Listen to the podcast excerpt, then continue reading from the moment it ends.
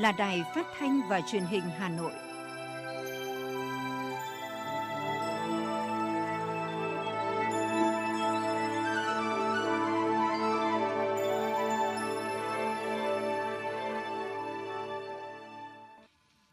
Thưa quý vị và các bạn, bây giờ là chương trình thời sự của Đài Phát thanh và Truyền hình Hà Nội phát trực tiếp trên sóng phát thanh tần số FM 90 MHz. Tối nay thứ năm, ngày 24 tháng 3 năm 2022, chương trình có những nội dung chính sau đây. Thủ tướng Chính phủ Phạm Minh Chính chủ trì hội nghị trực tuyến toàn quốc Thủ tướng Chính phủ với doanh nghiệp nhà nước. Ủy ban Thường vụ Quốc hội thông qua nghị quyết về hoạt động chất vấn tại phiên họp thứ 9.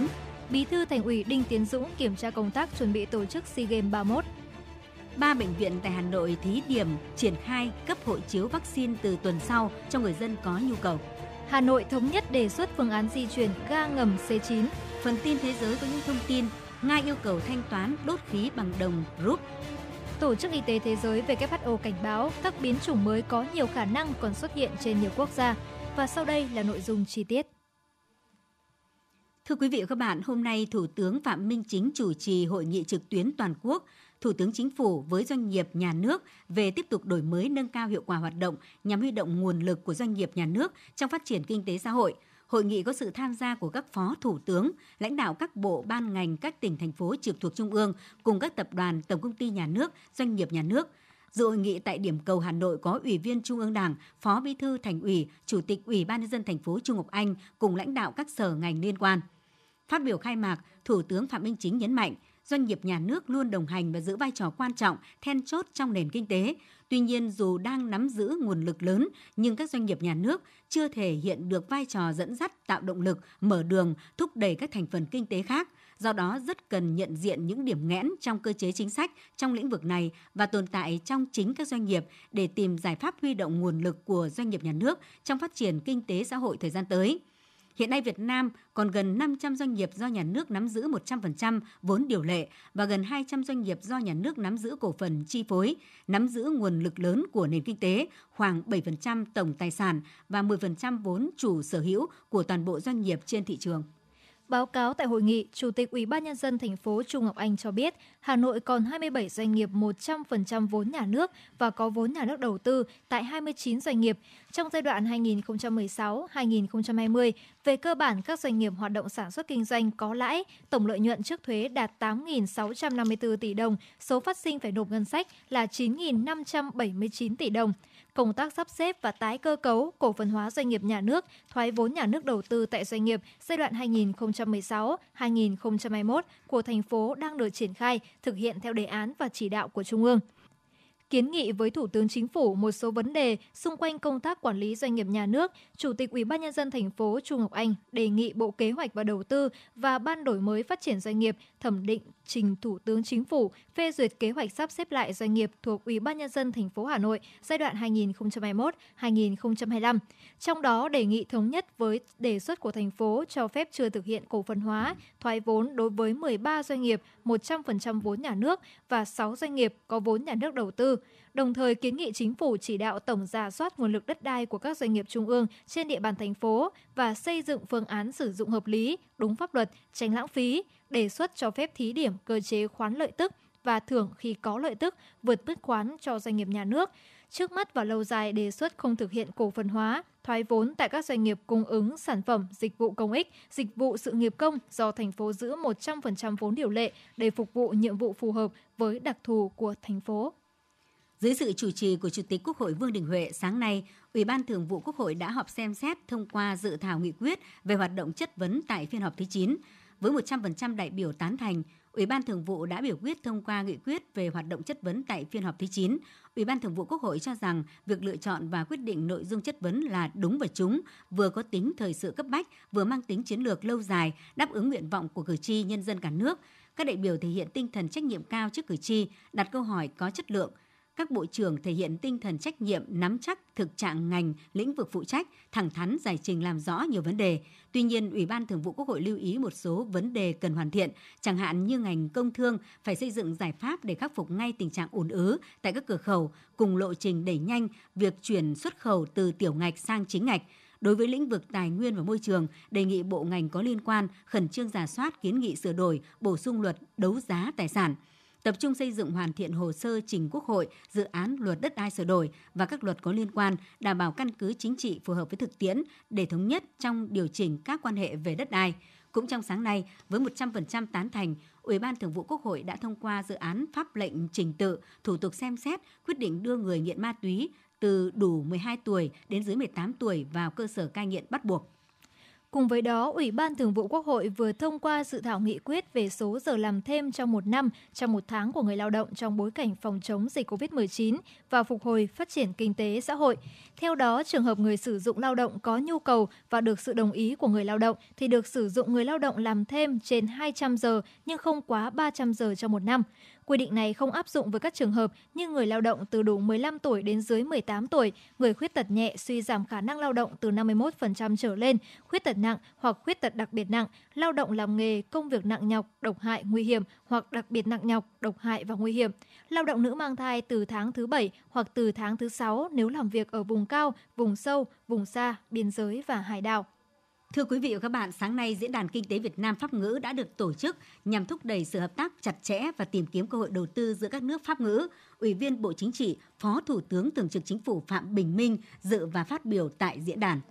Diễn đàn Kinh tế cấp cao Việt Nam Pháp ngữ có ý nghĩa quan trọng với 88 quốc gia và chính quyền thành viên hiện diện ở khắp các châu lục trên thế giới, có 1,2 tỷ người chiếm 16% GDP và 20% thương mại thế giới. Không gian kinh tế Pháp ngữ có tiềm năng phát triển hợp tác kinh tế rất to lớn, đặc biệt là trong bối cảnh tất cả các nước thành viên đang nỗ lực hết mình để phục hồi và phát triển kinh tế xã hội. Phát biểu tại diễn đàn, Phó Thủ tướng Thường trực Phạm Bình Minh đánh giá cao nỗ lực của các bộ ngành cơ quan liên quan của Việt Nam, Tổ chức Quốc tế Pháp ngữ và các đối tác quốc tế khác đã phối hợp tổ chức diễn đàn quan trọng này. Những nội dung tập trung trao đổi về nông nghiệp, năng lượng sạch, năng lượng tái tạo, chuyển đổi số là những lĩnh vực Việt Nam có thế mạnh, có nhu cầu thúc đẩy cũng như ưu tiên cao trong thời gian tới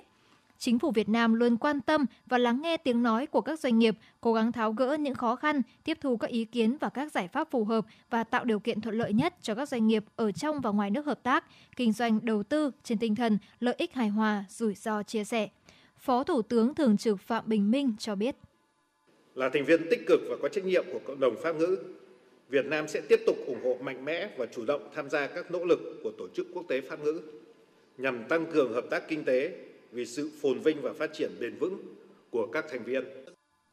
Bà Louis Musiki Wabo, Tổng thư ký Pháp ngữ và ông Sylvain Jacques, Giám đốc khu vực Pháp ngữ, Trung tâm xúc tiến thương mại toàn cầu Thụy Sĩ chia sẻ thêm. de la francophonie tenu ici dans cette belle ville à Hanoï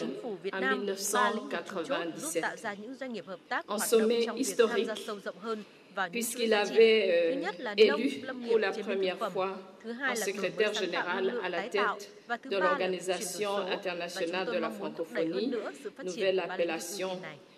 Vraiment intéressant, c'est un pays qui se développe très fortement, donc euh, du point de vue de la Suisse, que je représente ici. On est très intéressé à développer les, les affaires en, en, en, Vietnam, dans plusieurs secteurs d'ailleurs. Hein. On a le secteur de l'infrastructure, euh, les, les, chemins de fer, les routes, les autoroutes, euh, etc.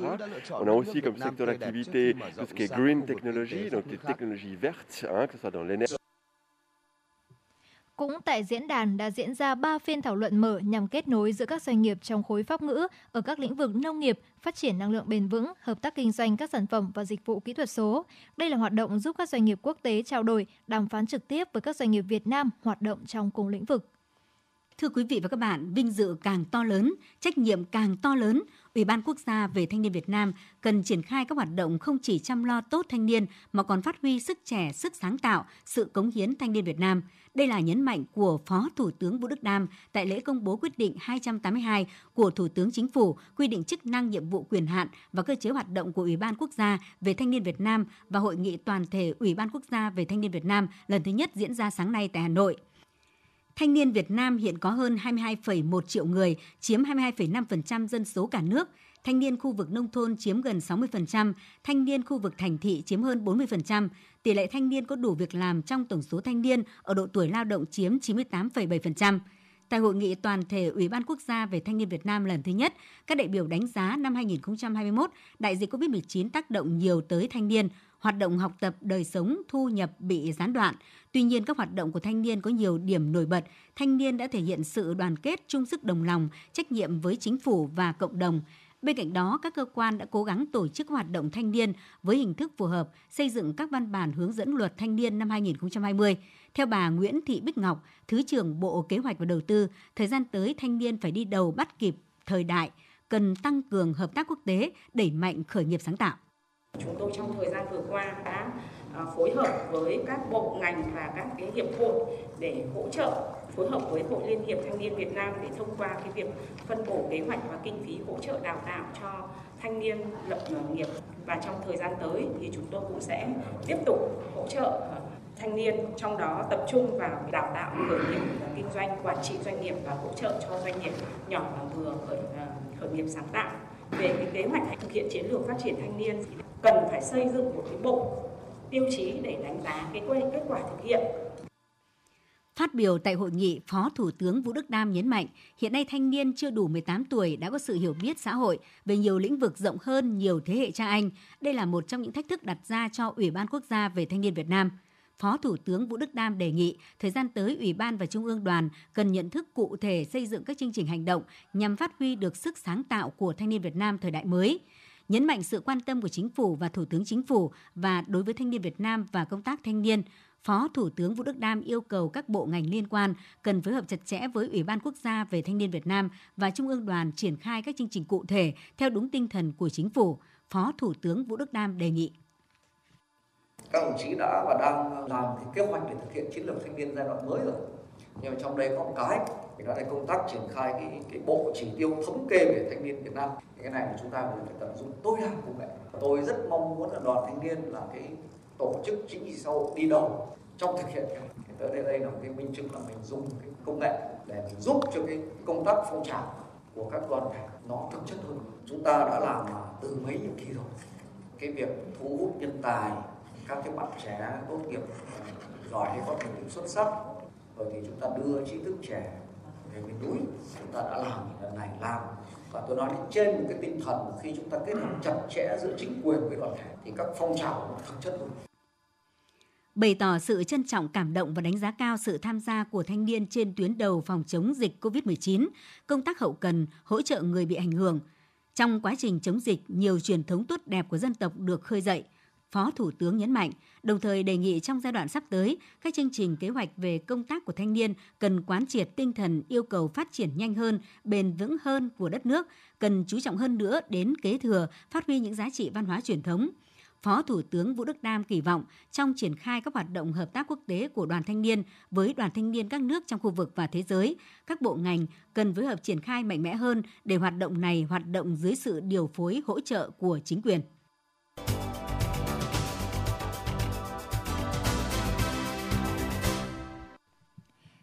Chuyển sang những thông tin tiếp theo. Sáng nay, đồng chí Đinh Tiến Dũng, Ủy viên Bộ Chính trị, Bí thư Thành ủy, trưởng đoàn đại biểu Quốc hội thành phố Hà Nội đã đi thăm, động viên các vận động viên, huấn luyện viên và kiểm tra công tác tổ chức Đại hội thể thao Đông Nam Á lần thứ 31, SEA Games 31 tại Trung tâm huấn luyện thể thao quốc gia Hà Nội, Trung tâm huấn luyện và thi đấu thể dục thể thao Hà Nội và Cung thể thao quần ngựa tại các địa chỉ đến thăm, kiểm tra, thay mặt lãnh đạo thành phố, Bí thư Thành ủy Hà Nội Đinh Tiến Dũng gửi lời chúc mừng sức khỏe, hạnh phúc và thành công tới toàn thể cán bộ, vận động viên, huấn luyện viên nhân kỷ niệm 76 năm Ngày Thể thao Việt Nam. Đồng thời biểu dương tinh thần, ý chí quyết tâm và nỗ lực làm việc của các đội tuyển. Bí thư Thành ủy Hà Nội Đinh Tiến Dũng cho biết, SEA Games 31 là cơ hội và điều kiện thuận lợi để thể thao Hà Nội và cả nước thể hiện bản lĩnh, sức mạnh, phấn đấu giành thành tích nhất toàn đoàn. Thời gian qua, Thành ủy, Hội đồng nhân dân, Ủy ban nhân dân thành phố Hà Nội đã tập trung lãnh đạo, chỉ đạo nhằm quan tâm khắc phục khó khăn, nâng cấp cơ sở vật chất, hỗ trợ các trung tâm, tạo điều kiện ngày càng tốt hơn, giúp vận động viên, huấn luyện viên yên tâm tập luyện. Các cấp các ngành cũng đã tích cực hoàn thành công tác cải tạo, sửa chữa nhằm đảm bảo địa điểm tổ chức các môn thi đấu đạt tiêu chuẩn, yêu cầu. Đến nay, các phần việc quan trọng cơ bản đã đạt tiến độ và chất lượng. Tuy nhiên, đồng chí Đinh Tiến Dũng yêu cầu Ban cán sự Đảng, Ủy ban nhân dân thành phố tiếp tục chỉ đạo các cấp, các ngành tăng cường phối hợp chặt chẽ, hiệu quả, thường xuyên giả soát các phần việc tổ chức SEA Games 31 nhằm đảm bảo tiến độ, chất lượng theo lộ trình hướng tới kỳ đại hội thành công nhất đảm bảo đầy đủ về vật chất, kỹ thuật và con người, để lại trong lòng bạn bè quốc tế những hình ảnh ấn tượng về thủ đô Hà Nội. Bí thư Thành ủy lưu ý các quận Nam Từ Liêm, Ba Đình, những nơi có địa điểm thi đấu và các địa phương khác chủ động phối hợp tham gia tổ chức hiệu quả, nhất là công tác đảm bảo an ninh, trật tự an toàn trên địa bàn đồng chí Đinh Tiến Dũng đề nghị các vận động viên, huấn luyện viên tập trung với ý chí quyết tâm cao trong tập luyện, huấn luyện, đảm bảo đúng điểm rơi phong độ, đồng thời lưu ý giữ gìn sức khỏe, nhất là phòng chống dịch COVID-19 thật tốt. Bí thư Thành ủy Đinh Tiến Dũng tin tưởng các vận động viên, huấn luyện viên với lòng yêu nước trong tim, niềm tự hào dân tộc và ý chí tự lực tự cường sẽ giành được thành tích cao nhất xứng đáng với hơn 2 năm qua vừa khắc phục khó khăn do Covid-19 vừa tập luyện, góp phần đưa đoàn thể thao Việt Nam ngày càng bay cao, vươn xa trên đấu trường thể thao khu vực và quốc tế. Sáng nay tại trụ sở Ủy ban dân thành phố và huyện ủy Mỹ Đức, Ủy viên Trung ương Đảng, Phó Bí thư Thường trực Thành ủy Nguyễn Thị Tuyến chủ trì công bố và trao quyết định của Ban Thường vụ Thành ủy về công tác cán bộ. Theo các quyết định của Ban Thường vụ Thành ủy điều động phân công đồng chí Nguyễn Ngọc Việt, thành ủy viên Bí thư huyện ủy Mỹ Đức thôi tham gia ban chấp hành, ban thường vụ, thôi giữ chức vụ Bí thư huyện ủy Mỹ Đức nhiệm kỳ 2020-2025 đến nhận công tác tại văn phòng đoàn đại biểu Quốc hội và Hội đồng nhân dân thành phố để bổ nhiệm giữ chức vụ tránh văn phòng đoàn đại biểu Quốc hội và Hội đồng nhân dân thành phố. Ban Thường vụ Thành ủy điều động phân công đồng chí Nguyễn Anh Dũng, thành ủy viên tránh văn phòng Ủy ban nhân dân thành phố đến nhận công tác tại huyện ủy Mỹ Đức chỉ định tham gia Ban chấp hành Ban Thường vụ, giữ chức vụ Bí thư huyện ủy Mỹ Đức nhiệm kỳ 2020-2025. Trao quyết định và tặng hoa chúc mừng đồng chí Nguyễn Ngọc Việt, Phó Bí thư Thường trực Thành ủy Nguyễn Thị Tuyến, Phó Bí thư Thường trực Thành ủy Nguyễn Thị Tuyến tin tưởng trên cương vị công tác mới, đồng chí Nguyễn Ngọc Việt sẽ tiếp tục phát huy năng lực, kinh nghiệm công tác, nỗ lực hoàn thành tốt nhiệm vụ được giao. Giao nhiệm vụ cho tân Bí thư huyện ủy Mỹ Đức – Phó Bí thư Thường trực Thành ủy Nguyễn Thị Tuyến đề nghị đồng chí Nguyễn Anh Dũng phát huy năng lực, kinh nghiệm công tác, sớm nắm bắt công việc cùng tập thể thường trực, Ban Thường vụ huyện ủy, Ban chấp hành Đảng bộ huyện Mỹ Đức lãnh đạo triển khai thực hiện toàn diện các nhiệm vụ chính trị của huyện, nhất là phát huy hơn nữa giá trị di tích quốc gia, đặc biệt chùa Hương để phát triển du lịch, phát triển kinh tế địa phương, tập trung xây dựng huyện nông thôn mới gắn với phát triển công nghiệp, quan tâm công tác xây dựng Đảng và hệ thống chính trị. Cũng trong sáng nay, đoàn giám sát của đại biểu Quốc hội thành phố Hà Nội do Phó Bí thư Thành ủy, Chủ tịch Hội đồng nhân dân thành phố, Phó trưởng đoàn đại biểu Quốc hội thành phố Hà Nội Nguyễn Ngọc Tuấn làm trưởng đoàn đã mở đầu đợt giám sát chuyên đề việc thực hiện chính sách pháp luật về thực hành tiết kiệm, chống lãng phí giai đoạn 2016-2021 trên địa bàn thành phố Hà Nội. Quận Cầu Giấy là đơn vị đầu tiên được đoàn chọn làm việc. Kết luận buổi giám sát, Phó trưởng đoàn đại biểu Quốc hội thành phố Hà Nội Nguyễn Ngọc Tuấn nhấn mạnh, việc thực hiện quy định về thực hành tiết kiệm, chống lãng phí của Hà Nội được thực hiện rất trách nhiệm. Trong các nhiệm kỳ đại hội, Thành ủy Hà Nội đều có chương trình riêng về công tác này. Ủy ban nhân dân thành phố cũng triển khai công việc cụ thể liên quan đến tất cả các lĩnh vực và Hội đồng nhân dân thành phố thực hiện nhiều cuộc giám sát về các dự án chậm triển khai. Đồng tình với những hạn chế tồn tại của quận, Phó trưởng đoàn đại biểu Quốc hội thành phố Nguyễn Ngọc Tuấn đề nghị quận Cầu Giấy giả soát và có các giải pháp trong công tác lãnh đạo, chỉ đạo, kiểm tra của cấp ủy đến giám sát chất vấn của Hội đồng Nhân dân quận. Từ đó làm sâu sắc thêm việc thực hành tiết kiệm chống lãng phí của cả hệ thống từ quận tới cơ sở. Lưu ý một số nội dung quận cần triển khai trong thời gian tới, đồng chí Nguyễn Ngọc Tuấn đề nghị quận Cầu Giấy xác định việc thực hành tiết kiệm chống lãng phí là nhiệm vụ rất quan trọng để tập trung lãnh đạo chỉ đạo, Do đó, quận cần có cách làm khoa học và hiệu quả, cách làm sáng tạo, nhấn mạnh kiểm tra, giám sát, thanh tra rất quan trọng để đánh giá công tác này. Đồng chí Nguyễn Ngọc Tuấn đề nghị quận quan điểm là phải xử lý nghiêm minh những tập thể cá nhân có vi phạm, đồng thời chỉ rõ những nơi làm tốt và chưa tốt để có khen thưởng và phê bình kịp thời. Sáng nay, Ủy ban nhân dân thành phố Hà Nội phối hợp với Học viện Cán bộ Quản lý xây dựng và Đô thị Bộ Xây dựng đã tổ chức lễ khai giảng khóa bồi dưỡng xây dựng tầm nhìn, tư duy chiến lược phát triển thủ đô xanh thông minh hiện đại có sức cạnh tranh cao đối với cán bộ diện Ban Thường vụ Thành ủy quản lý. Dự lễ khai giảng có Phó Chủ tịch Ủy ban nhân dân thành phố Hà Nội Dương Đức Tuấn.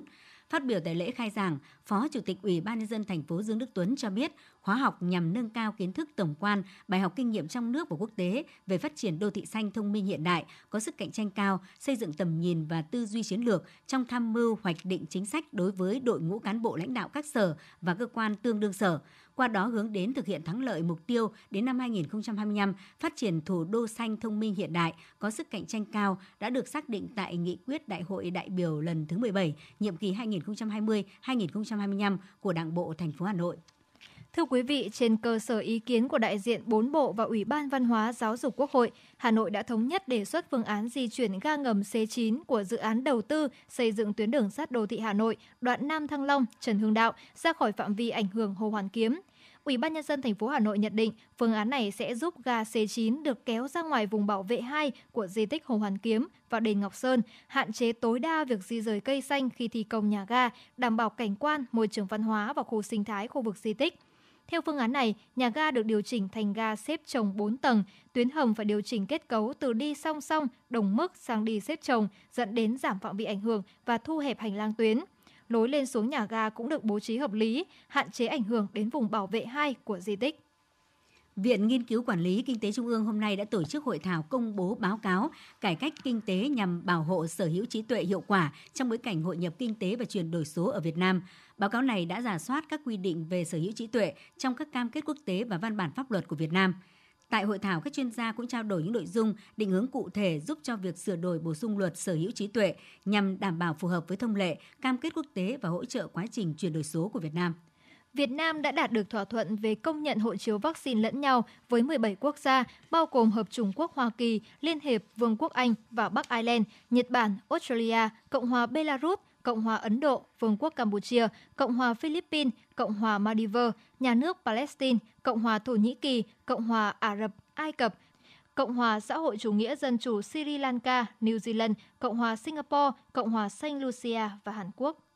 Bộ Y tế cho biết đã có 3 bệnh viện tại Hà Nội triển khai thí điểm cấp hộ chiếu vaccine từ tuần sau cho người dân có nhu cầu. Theo Bộ Y tế, các cơ sở tiêm chủng sẽ thực hiện ký số. Việc ký số cũng rất đơn giản và cho phép ký theo lô, có thể ký hàng ngàn người một lúc chứ không phải ngồi chọn từng người để ký. Đối với người dân chỉ cần đi tiêm chủng và khai báo thông tin chính xác, các cơ sở tiêm chủng phải chịu trách nhiệm về việc giả soát các thông tin kết nối với cơ sở dữ liệu quốc gia về dân cư để xác thực thông tin của người dân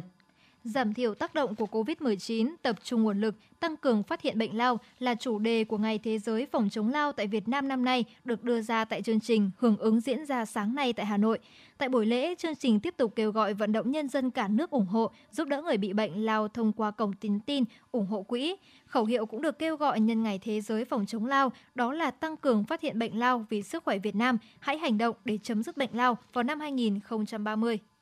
Tối 26 tháng 3 tới đây tại Hà Nội, Trung ương Đoàn Thanh niên Cộng sản Hồ Chí Minh, Quỹ hỗ trợ tài năng trẻ Việt Nam sẽ tổ chức lễ trao giải thưởng gương mặt trẻ Việt Nam tiêu biểu năm 2021.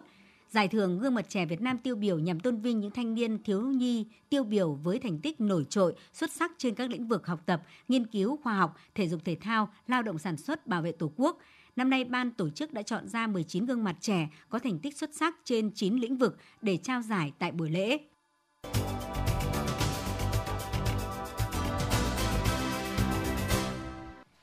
Xin chuyển sang phần tin thế giới. Tổng thống Nga Vladimir Putin đã có quyết định lịch sử khi tuyên bố Nga sẽ chỉ chấp nhận thanh toán tiền xuất khẩu khí đốt cho các quốc gia không thân thiện bằng đồng rúp. Quyết định trên của ông Putin đã giúp đồng rúp của Nga tăng giá lên mức cao nhất trong vòng 3 tuần ở mức 95 rúp trên một USD.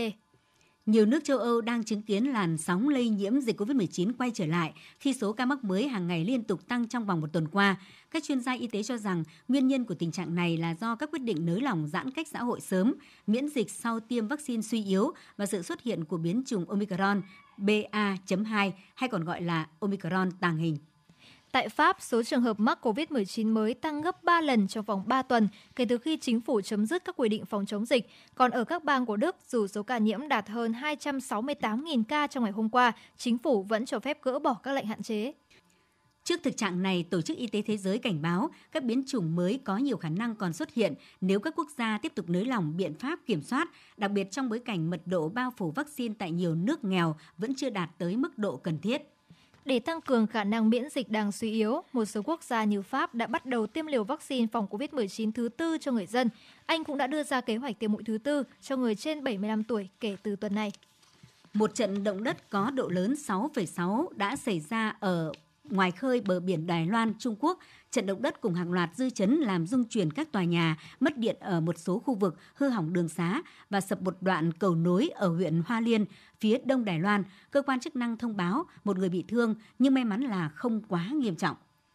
Nhiều bang tại Mỹ như Louisiana, Texas, Mississippi và Alabama đã hứng chịu lốc xoáy gây nhiều thiệt hại cả về người và của. Hiện tượng lốc xoáy và gió giật đã gây ra một số thương vong, đường dây điện bị đứt và nhiều ngôi nhà bị phá hủy, hư hại nghiêm trọng. Một số trường học và cơ sở kinh doanh phải tạm thời đóng cửa do thời tiết nguy hiểm. Hiện tại các địa phương đang nỗ lực khắc phục hậu quả sau lốc xoáy. Đường phố biến thành sông, những chiếc ô tô trôi nổi trong nước, nước lũ chảy xiết cuốn nhiều vật trôi về phía hạ lưu. Đây là cảnh tượng đang diễn ra tại thủ đô Asuncion của Paraguay sau khi một cơn bão đổ bộ vào nước này. Bão khiến 3 người thiệt mạng, trong đó có một bé gái 2 tuổi, nhiều gia đình đã phải sơ tán.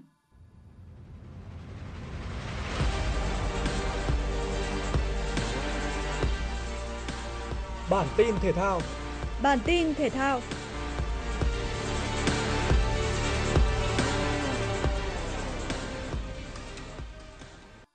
U23 Việt Nam và U23 Iraq đều lựa chọn lối chơi vô cùng chặt chẽ trong trận gia quân tại Dubai Cup 2022. Bước ngoặt của trận đấu suýt nữa xảy ra sau 20 phút thi đấu. Mutahir Haji vào bóng bằng gầm dày với Phan Tuấn Tài ở sát đường biên ngang. Trọng tài ban đầu đã cầm thẻ đỏ trên tay nhưng sau đó quyết định đổi thành thẻ vàng. Khi tiền vệ Mutanher Mohamed kịp năn nỉ, giải thích với trọng tài chính và tỏ ra biết lỗi sau pha vào bóng quyết liệt trên mức cần thiết. Trong thế trận giằng co, U23 Việt Nam đã tạo ra hai cơ hội ăn bàn khá rõ nét. Tiếc rằng Trần Bảo Toàn đã dứt điểm quá hiền trong tư thế thuận lợi ở phút 17 và Lê Xuân Tú đánh đầu chệch cột dọc trong găng tấc ở phút 57. Trung cuộc Việt Nam hòa Iraq không đều trong trận gia quân. Ở lượt trận tiếp theo vào ngày 26 tháng 3, thầy trò luyện Lee Yang sẽ gặp Croatia. Sau khi vòng 2 kết thúc, ban tổ chức sẽ xác định đối thủ của Việt Nam tại vòng 3 diễn ra vào ngày 29 tháng 3. FIFA đã công bố cách thức bốc thăm chia bảng tại vòng chung kết World Cup 2022. Theo đó, 32 đội bóng sẽ được chia thành 4 nhóm hạt giống. Nhóm hạt giống số 1 sẽ bao gồm chủ nhà đội tuyển Qatar và 7 đội bóng có thứ hạng cao nhất trên bảng xếp hạng FIFA. Bảng xếp hạng FIFA top 10 nhiều khả năng không có sự thay đổi lớn sau đợt tập trung trong tháng 3, nên đội tuyển Bỉ, Brazil, Pháp, Argentina, Anh và Tây Ban Nha gần như chắc chắn lọt vào nhóm hạt giống số 1. Các đội xếp từ vị trí thứ 8 đến 15 trong nhóm hạt giống số 2. Nhóm hạt giống số 3 là các đội xếp từ 16 đến 23 và nhóm 4 là các đội xếp từ 24 đến 28. FIFA cũng cho biết, trong nhóm hạt giống số 4 có các đội từ vòng playoff liên lục địa và playoff khu vực châu Âu. Ở vòng playoff khu vực châu Âu hiện có các đội mạnh đang cạnh tranh tấm vé tới Qatar là Italia, Bồ Đào Nha, Thụy Điển, nên hứa hẹn sẽ xảy ra bảng tử thần ở World Cup 2022. Theo lịch thi đấu, vòng playoff liên lục địa sẽ diễn ra từ ngày 13 đến 14 tháng 6 tại Qatar theo thể thức một trận loại trực tiếp. Các đại diện của châu Á sẽ thi đấu với CONMEBOL, Nam Mỹ, trong khi đội của OFC, châu Đại Dương sẽ đối đầu với đội ở CONCACAF, Bắc Trung Mỹ và Caribe. Đến thời điểm đó, FIFA mới xác định đầy đủ 32 đội tuyển tham dự vòng chung kết FIFA World Cup 2022. Một trong những hạt giống ở nội dung đơn nam giải cầu lông Thụy Sĩ mở rộng là Jonathan Christie đã giành chiến thắng dễ dàng. Christie vượt qua đối thủ của Bỉ Russell với tỷ số 21-10 ở set đầu. Sau giờ nghỉ, Christie nhanh chóng giải quyết đối thủ người Bỉ để kết thúc trận đấu với tỷ số 2-0. Ở vòng 1-8, Jonathan Christie sẽ so tài với tay vợt người Malaysia, Tejong, người trước đó đã loại Fabian Ruth của Đức sau hai set khá chóng vánh. Trong khi đó, tay vợt gốc Việt là Nhật Nguyễn đã thua dễ trước Thamasin, tay vợt được đánh giá cao hơn của Thái Lan. Nhật Nguyễn kết thúc trận đấu của mình sau 40 phút chóng vánh với tỷ số 0-2, qua đó dừng bước sớm. Ở một trận đấu khác, Anton Sen cũng không mất nhiều thời gian để giải quyết đối thủ đồng hương Svenden với tỷ số 2-0. Đối thủ vòng tiếp theo của anh sẽ là Thamasin. Dự báo thời tiết vùng châu thổ sông Hồng và khu vực Hà Nội đêm ngày 24, ngày 25 tháng 3 năm 2022, khu vực vùng đồng bằng Bắc Bộ thời tiết có mưa vài nơi, trưa chiều trời nắng, gió đông bắc đến đông cấp 2 cấp 3, nhiệt độ từ 19 đến 29 độ C.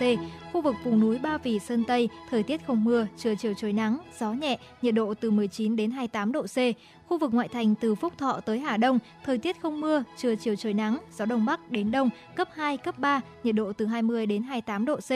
Phía Nam từ Thanh Oai, Thường Tín đến Ứng Hòa, thời tiết không mưa, trưa chiều trời nắng, gió đông bắc cấp 2, cấp 3, nhiệt độ từ 20 đến 27 độ C. Khu vực Mê Linh, Đông Anh, Sóc Sơn, không mưa, trưa chiều trời nắng, gió nhẹ, nhiệt độ từ 19 đến 24 độ C. Khu vực trung tâm thành phố Hà Nội, thời tiết không mưa, trưa chiều trời nắng, gió đông bắc cấp 2, cấp 3, nhiệt độ từ 20 đến 28 độ C. Quý vị và các bạn vừa nghe chương trình Thời sự tối của Đài Phát thanh và Truyền hình Hà Nội, chịu trách nhiệm sản xuất Phó Tổng giám đốc Nguyễn Tiến Dũng, chương trình do biên tập viên Trà My, Nguyễn Hằng, các phát thanh viên Thanh Hiền, Hồng Hạnh và kỹ thuật viên Viết Linh thực hiện. Thân ái chào tạm biệt.